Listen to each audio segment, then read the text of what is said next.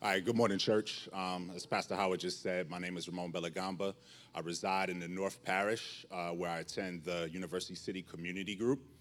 And also, I co lead the men's Bible study in the North Parish with Pastor Howard. And lastly, I'm on staff as a pastoral intern. Um, it's a privilege for me to be able to read the Word of God this morning. Um, this is from Ephesians 2, verses 11 through 22. Hear the Word of the Lord. Therefore, remember that at one time you Gentiles in the flesh, called the uncircumcision, by what is called the circumcision, which is made in the flesh by hands.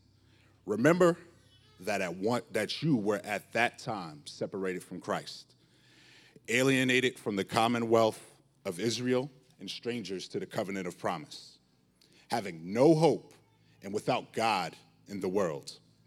But now in Christ Jesus, you who were once far off have been brought near by the blood of Christ.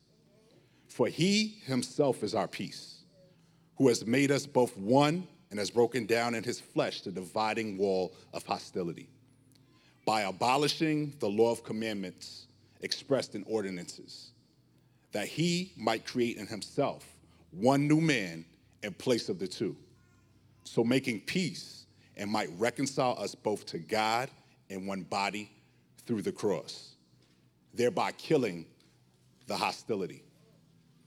And he came and preached peace to you who were far off, and peace to those who were near. For through him we have both access and one spirit to the Father. So then you are no longer strangers and aliens, but you are fellow citizens with the saints and members of the household of God, built on the foundation of the apostles and prophets Christ Jesus himself being the cornerstone, in whom the whole structure being joined together grows into a holy temple in the Lord. In him, you also are being built together into a dwelling place for God by, this, by the Spirit. May God add a blessing to the reading of his word. Good morning, Christ Central. It's, um, it's a rare occasion that you get to preach immediately after having shaken every single person's hand in the room. We should design it to do it that way more often. It's kind of great. Um, but I'm Drew Martin, and it's, um, it's, it's something that I'm very excited about to be here with you during this year to prepare for this church plant. Oh, that's much better. Thank you. And um, in particular, this morning, I'm really grateful to be able to turn to a passage like the one that we just heard in Ephesians chapter 2.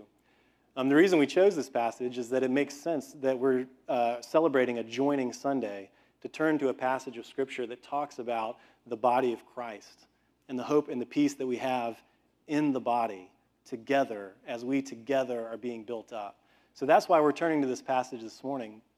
And in some ways, for me, as the new guy, it's a little bit of a nerve wracking thing to look at a passage that focuses on reconciliation in the church, in this church, where I'm coming into a place where y'all have been talking about this for a long time, and y'all know about this. And here I am, the new guy, trying to preach on this passage to you what you know about. And it's been a nerve wracking thing for me this week. Um, in some ways, I know we've got a lot of Johnson and Wales students here. Um, in some ways, it reminds me of you know, you invite someone from Johnson and Wales over for dinner. and you're the one cooking, but that's, you know, you want them to be the one cooking, right? So uh, you, don't, you don't want to be baking the cake, you want them to bake the cake. So uh, we've actually gotten to know a few Johnson and Wales folks. I hope y'all are paying attention to that cake part. Next time you come over, just remember to, to bring us. But it does feel that way. It feels, it feels a little bit intimidating to be in this room, but here's the comfort that I've taken this week, and the thing that I've been trying to remind myself is that the power of this message does not depend on me or my experience, but it depends on this word of God that we've heard this morning. Amen? So that's what I'm going to rest in this morning, and I hope that the Lord will speak to us from this word, a message of hope and peace that's experienced in the body of Christ. So will you pray with me, and let's ask Him to do that. Let's pray.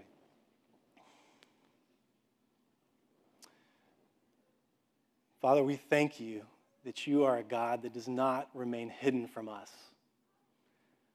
but you have shown yourself to us in the person of your Son, Jesus. And you have invited us into your presence this morning to hear from your word to us.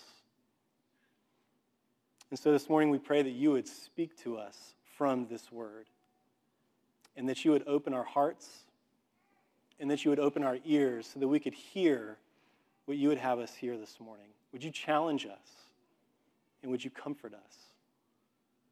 We pray in Jesus' name. Amen. Okay, so what, this is one of those passages that is really convenient in that it divides up nicely into three sections with three points. And so this morning we're actually going to organize our points around these three sections. So verses 11 through 13, we're going to be talking about the hope that we have because we have been reconciled to God. God has brought us near, and therefore we have a hope. And then, secondly, in the middle section, we're going to look at the peace that we have because God has reconciled us to Himself. We have peace with Him and with one another. And then the final section, and I think this is the place that really ties it together, um, the final section of this passage talks about the place, the context. Where do we experience this hope and peace? How do we experience this hope and peace? And it talks about the body of Christ that we're being built up to be. So that's what we're going to be looking at this morning. And as we dive in and look at the hope that's in this passage, I think one of the most important things that we have to see is that what Paul does in these first verses is he's telling the people that if you want to know the hope that you have, you need to remember who you were before you had Christ.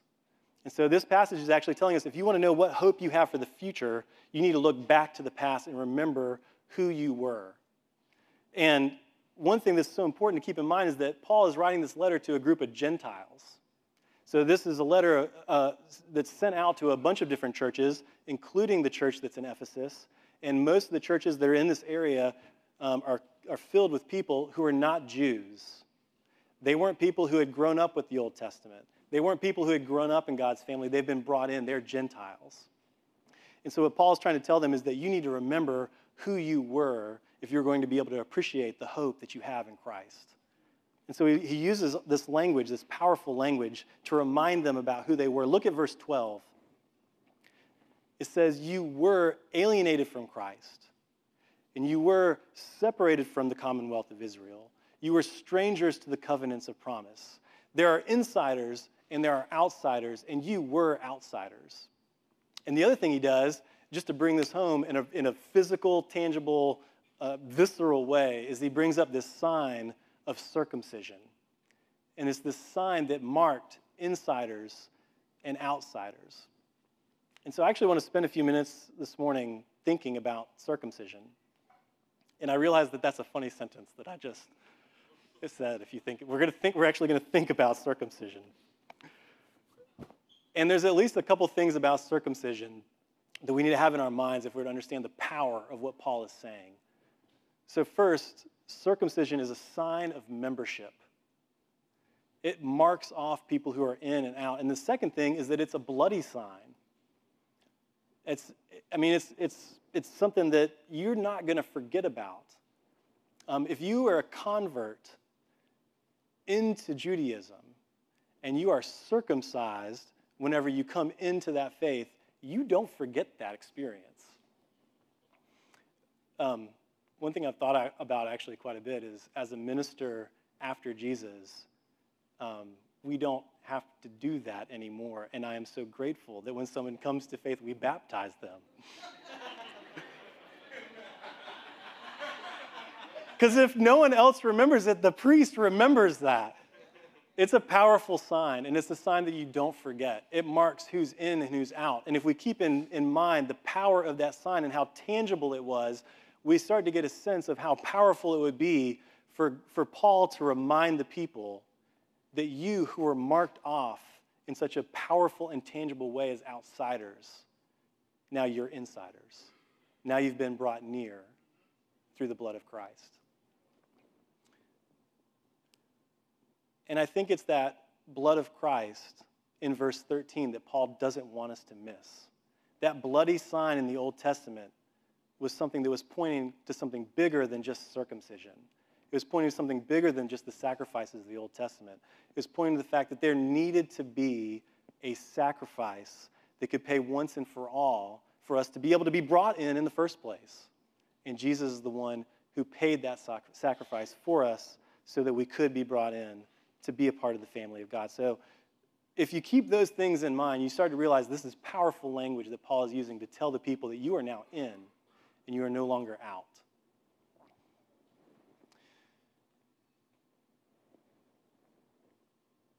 The Bible is actually filled with powerful images that are just like that. And if you just think about all the contrasts that the Bible uses to remind us of who we were in order to emphasize who we are. I mean, just think about some of those pictures that the Bible uses. You were dead in your sins, and now you've been made alive in Christ. That's the first part of Ephesians chapter 2. You were slaves to sin that leads to death, Romans chapter 6. But now you are no longer slaves to sin. You've been made free in Christ. 2 Corinthians chapter 5 says that we are new creations. And I think it's so easy for us to forget who we were. And what Paul wants us to remember is who we were so that we can remember more powerfully who he's made us to be. We are forgiven, we are alive, and we are new creations in Christ. I actually think if, if you wanted an example of an organization that gets this, I think Alcoholics Anonymous is actually one of the best examples of it. If you think, I mean, if you've ever been to an Alcoholics Anonymous meeting or if you've seen one on TV, you know how do those meetings always open? My name is Drew Martin, and I am an alcoholic. And then you say, not just who you were, not just that old status, but I've been sober for 30 days, a year, five years, 50 years. And there's something that's powerful about seeing that contrast between who you were and who you've been made to be that this passage wants us to remember. Don't forget who you were.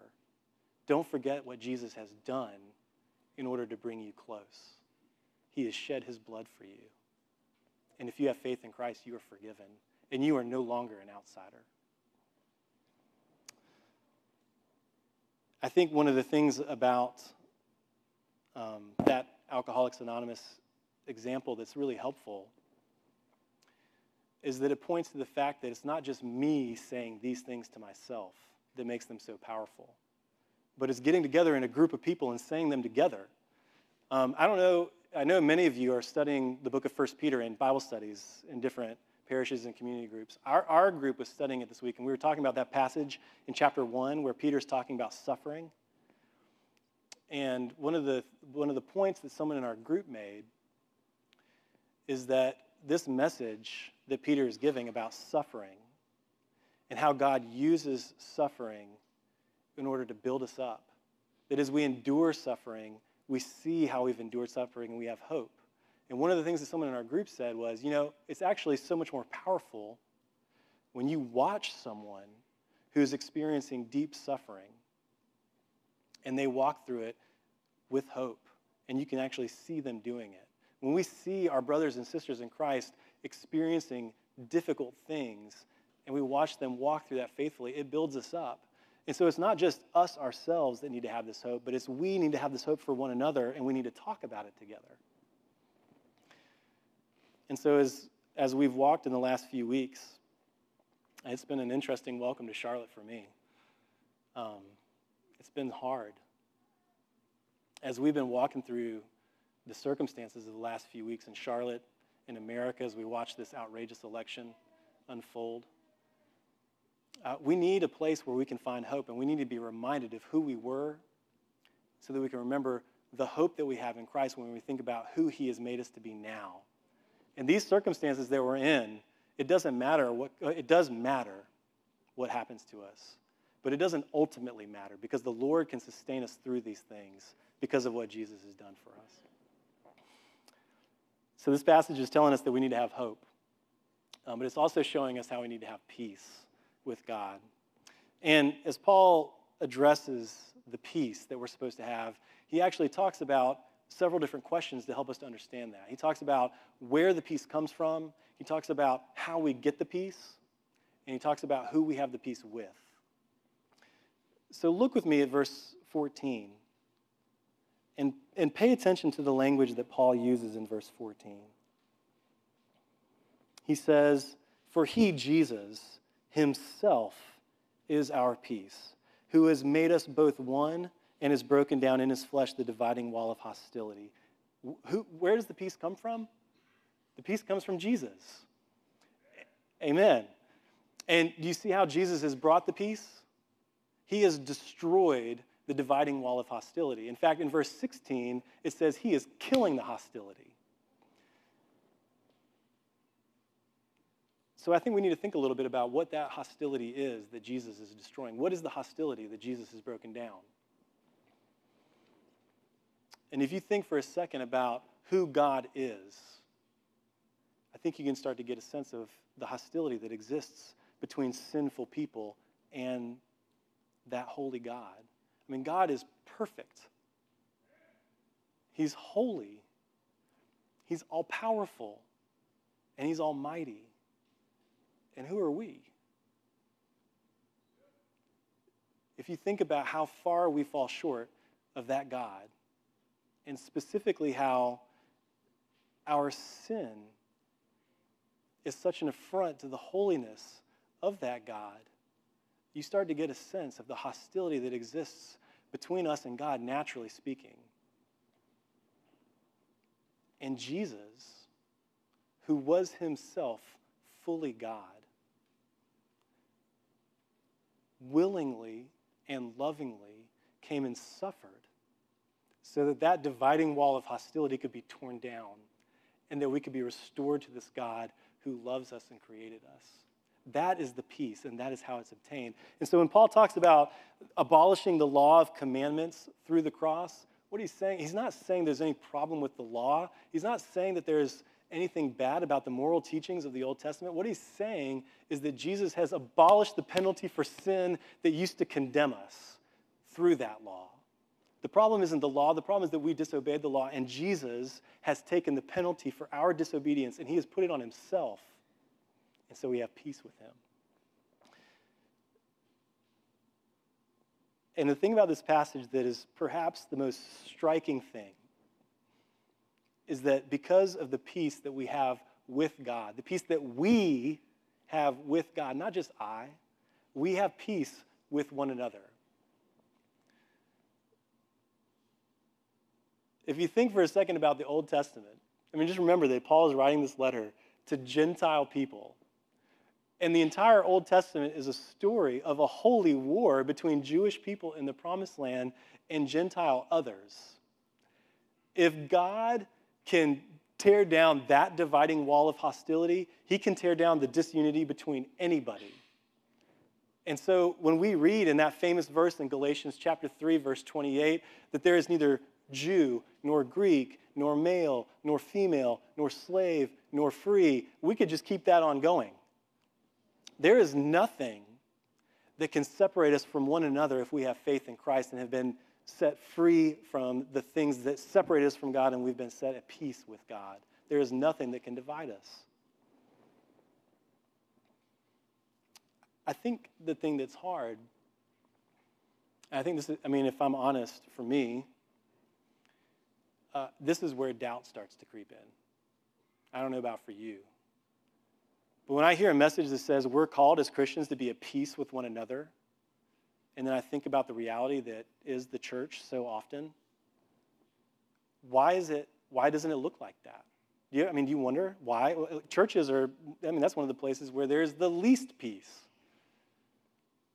There's so many disagreements in churches. And you know, I mean, that's within a church. But you know the line about churches on Sunday morning, right? This hour is the most what?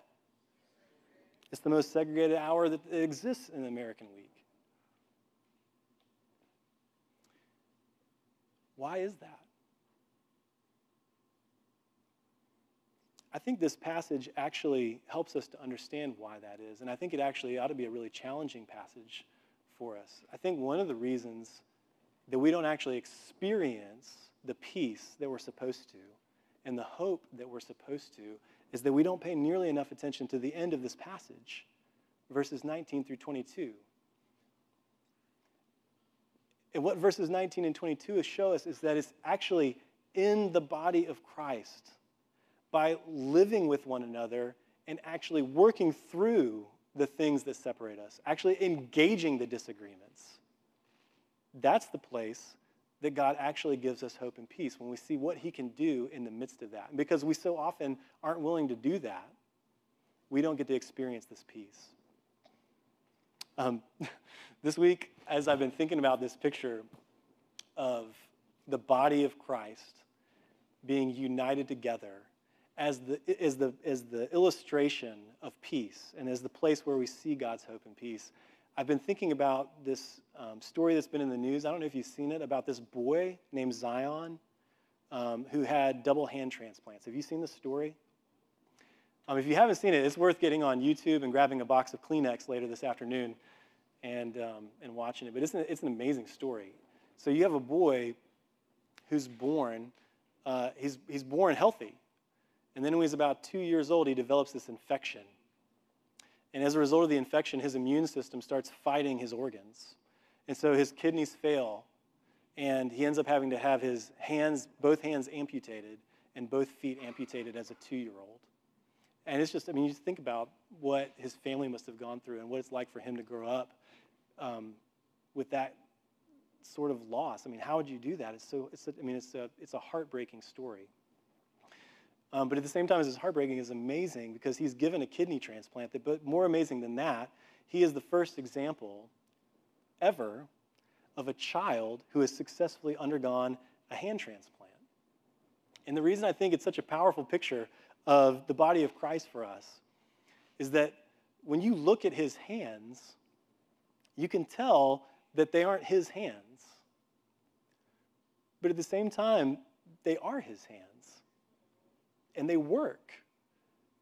And there's something about that that's, that's like the body of Christ. We, when you think about this image of there being a head and a nose and feet and hands all kind of tied together, there's something about it where you, feel like that's, it's not going to look quite right. But it's beautiful because they all work together. And I think one of the other things about the story that's really amazing is that his body naturally fights off those hands. It doesn't want those hands. In fact, they have to give him medicine to suppress his immune system so that his immune system doesn't treat them as foreign and other.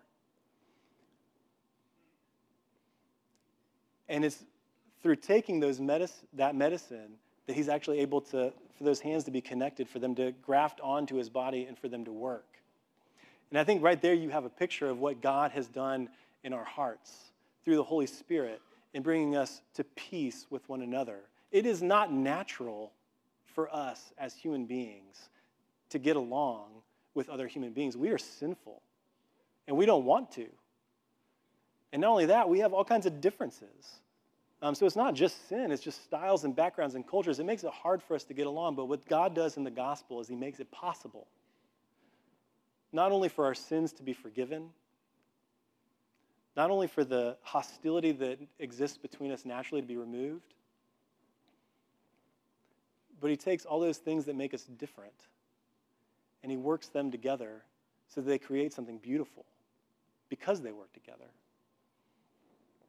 And so it's actually this last part of the passage that shows us that. Um, if you look at verse 19, what you see is that Paul's using different kinds of language. And in verse 19, he uses the language of a people in order to show us how he's bringing this together. It's not just many peoples, it's not just different individuals, but now you are no longer strangers and aliens, but you are fellow citizens and you are members of the household of God. And it's that language of citizens that I think is really helpful for us to see. We're not just residents, we are citizens. And one of the things that's really helped me to understand that is moving in um, to this neighborhood in West Charlotte called Enderly Park.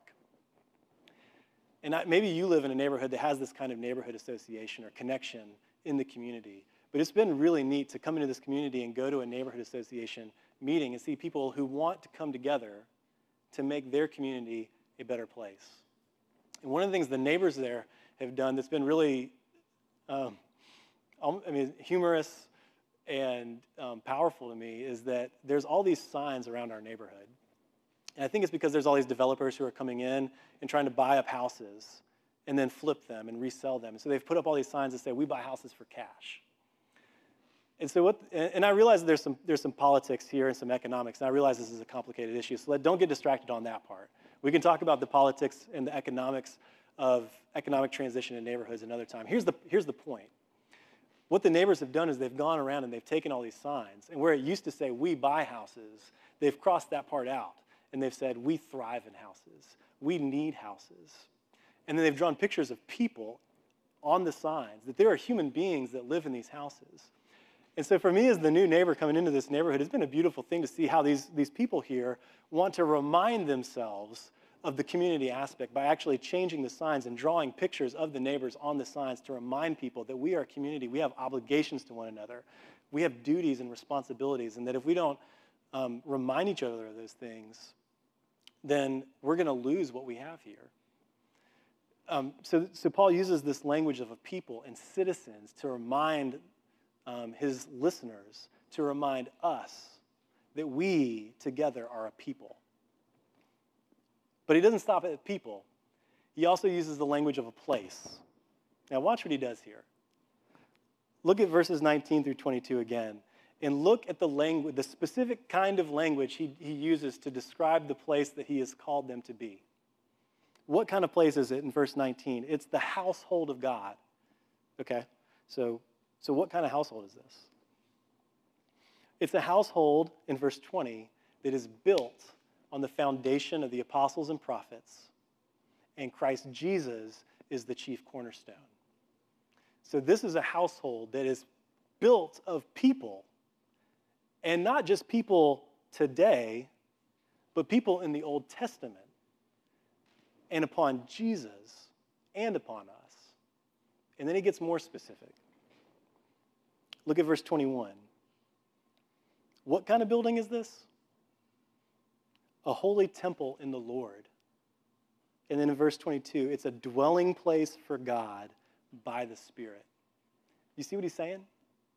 He's saying that this thing that used to be a place, this temple, the place where God was present to the people in the Old Testament, is now us as a body. And if you want this, this imagery to land home, you've got to remember the Old Testament. I know some of you remember the temple in the Old Testament, but let me remind us. The temple in the Old Testament was a place where God was present so powerfully that there's a room in the middle of the temple called the Holy of Holies. And you don't go in that room because God's presence is so powerful and so holy that you can't even actually go in that room because you will fall down dead. And so, if you remember the Old Testament, in the book of Leviticus, there's this very elaborate ceremony that they go through every year where the high priest washes in all these different ways and he goes through all these different ceremonies so he can prepare himself to repent of his sin in order to go into that presence of God in order to offer sacrifices on behalf of the people. And just to paint the, the picture just one more step, the people were so fearful of going into that presence. That they actually tied a rope around the priest's leg so that in case he died while he was in the room, they didn't have to go in after him to get him out. So they could pull him out of that room. So, what Paul is saying is that holy presence that was in this room in the Old Testament is now here with us when we gather together. That is a beautiful picture of God's presence with us as his people. And it's not just with me, it's with us. It's not just with you, it's with us together that God is present. So, Paul uses the language of a people and he connects it to a language of a place. But here's the part that I think is most important he uses the language of a process. And so, this peace and this hope that we're supposed to experience is ours. We have it. Jesus has nailed our sin to the cross. And if you have faith in Christ, it is no more. Sure, it's, it's, so it's in the past. But our experience of this is something that's ongoing. It's something that we walk in.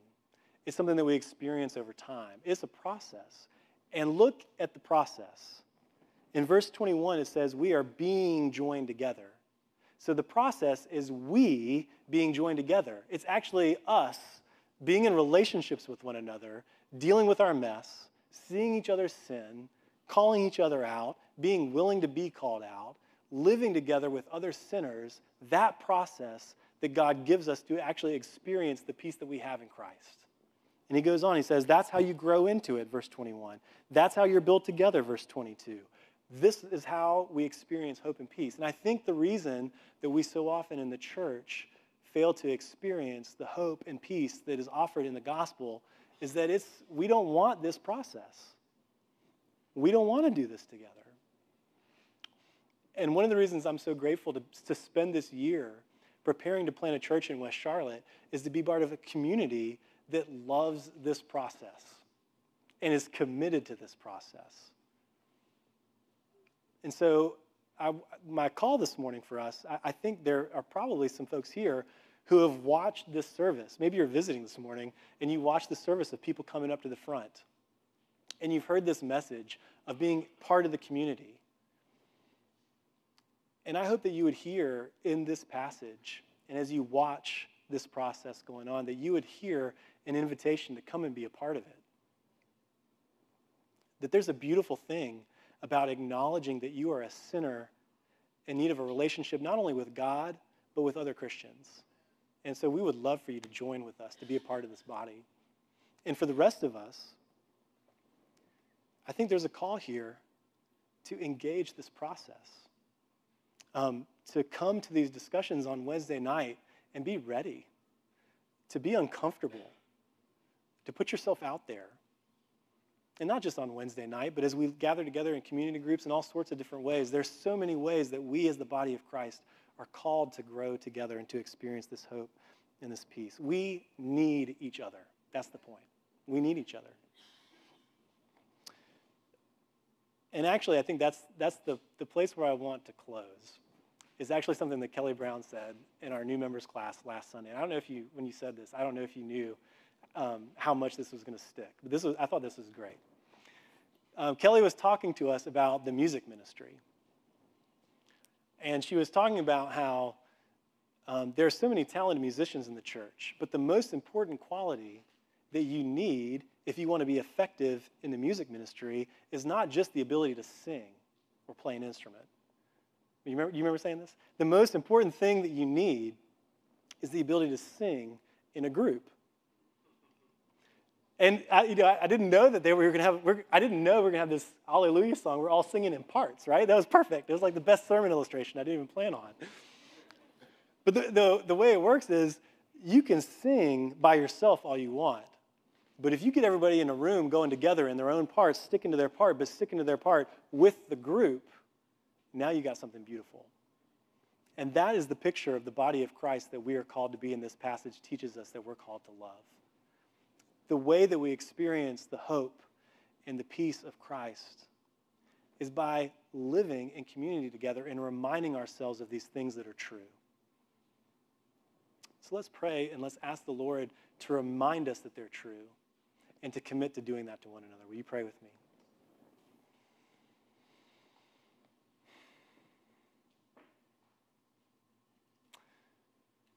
Father, thank you that you don't just teach us the truth in your word and then leave us alone to figure out how to live. But you have given us a family, a body of Christ, a church where we can experience that love. And so this morning, I pray that you would give us a longing desire